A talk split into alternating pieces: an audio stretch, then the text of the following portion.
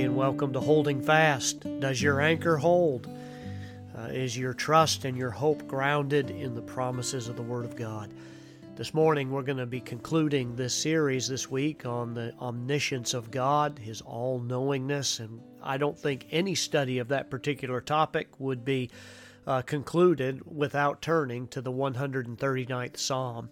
Psalm 139 was a famous is a famous passage on this very topic, and it is happened to be a favorite of a friend of mine, Dave Beeman, who was a dear fellow servant of the Lord for years before the Lord called him home. But uh, Psalm 139 was always precious to him, and he would frequently come to my office and we into my study, and we would have time to be able to meditate on that together. And he even wrote a song about that, and uh, that's always been a blessing to me.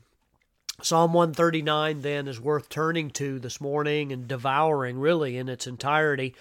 Uh, I don't have time to go through the entire thing phrase by phrase, but it really is an extended meditation on how well God knows each one of us uh, and how significant that is for how we ought to think about God today. Uh, we begin in Psalm 139 with verse 1. that says, O Lord, thou hast searched me and known me. He begins by telling about how God searches us and he knows us. He knows every detail of our days to a, a far greater level than we could ever grasp. Such knowledge, he says, is too wonderful down in verse 6. Uh, it is high, I cannot attain to it, it says. Uh, down in verse 7 through 12, he says that God's knowledge of us isn't limited to a moment or a particular location, that it pursues us wherever we may go, whether it's to heaven, to the grave, to great distances, to dark places, to obscure places, to unknown places. Uh, God's knowledge isn't limited. He knows everything about us and every detail and wherever we might be in verses 13 through 16, the psalmist writes that God's knowledge predates even our birth, uh, extends to every one of our days here that we spend on this earth in verse 16. Uh, this all encompassing knowledge, uh, for many people, is a terrifying thought, who, well, at least those who try to hide their corrupt nature from God. But to those who trust in Him, verse 17 and 18, says, How precious also are thy thoughts unto me, O God! How great is the sum of them! If I should count them, they are more in number than the sand. And when I am when I awake, I am still with thee. It's interesting that the conclusion of the entire psalm in verse 23 and 24 is actually a, medit- uh, a confession, uh, a repentance. It's an anticipation of God's forgiveness. I don't think we can do anything but be broken in humble submission to this God who knows all these things about us, who knows how we tick. He has woven every fiber of who we are together for His glory. Now, when we bring that to what that means for us today as you're serving the Lord wherever you happen to be right now, I want you to think of those truths. Because a lot of the angst and the anxiety that we experience in life is really a direct result of our struggle to come to terms with who we are deep down.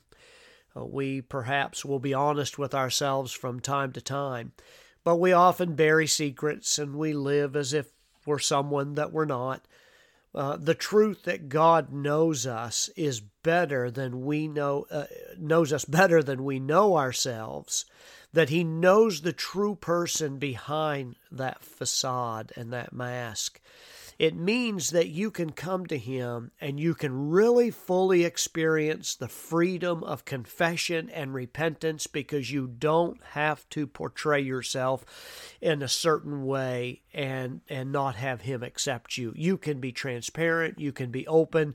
You can be uh, your heart can be uh, an open book to Him because He already knows who you are and what you're like today. There is nothing that you cannot share with God that He doesn't already know.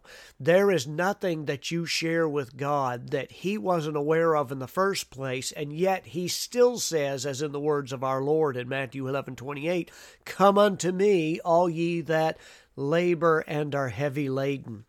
The Word of God is clear about this. God's omniscience prompts me to confession and repentance. We can't know everything, and we don't need to know everything because the God who knows all is our God.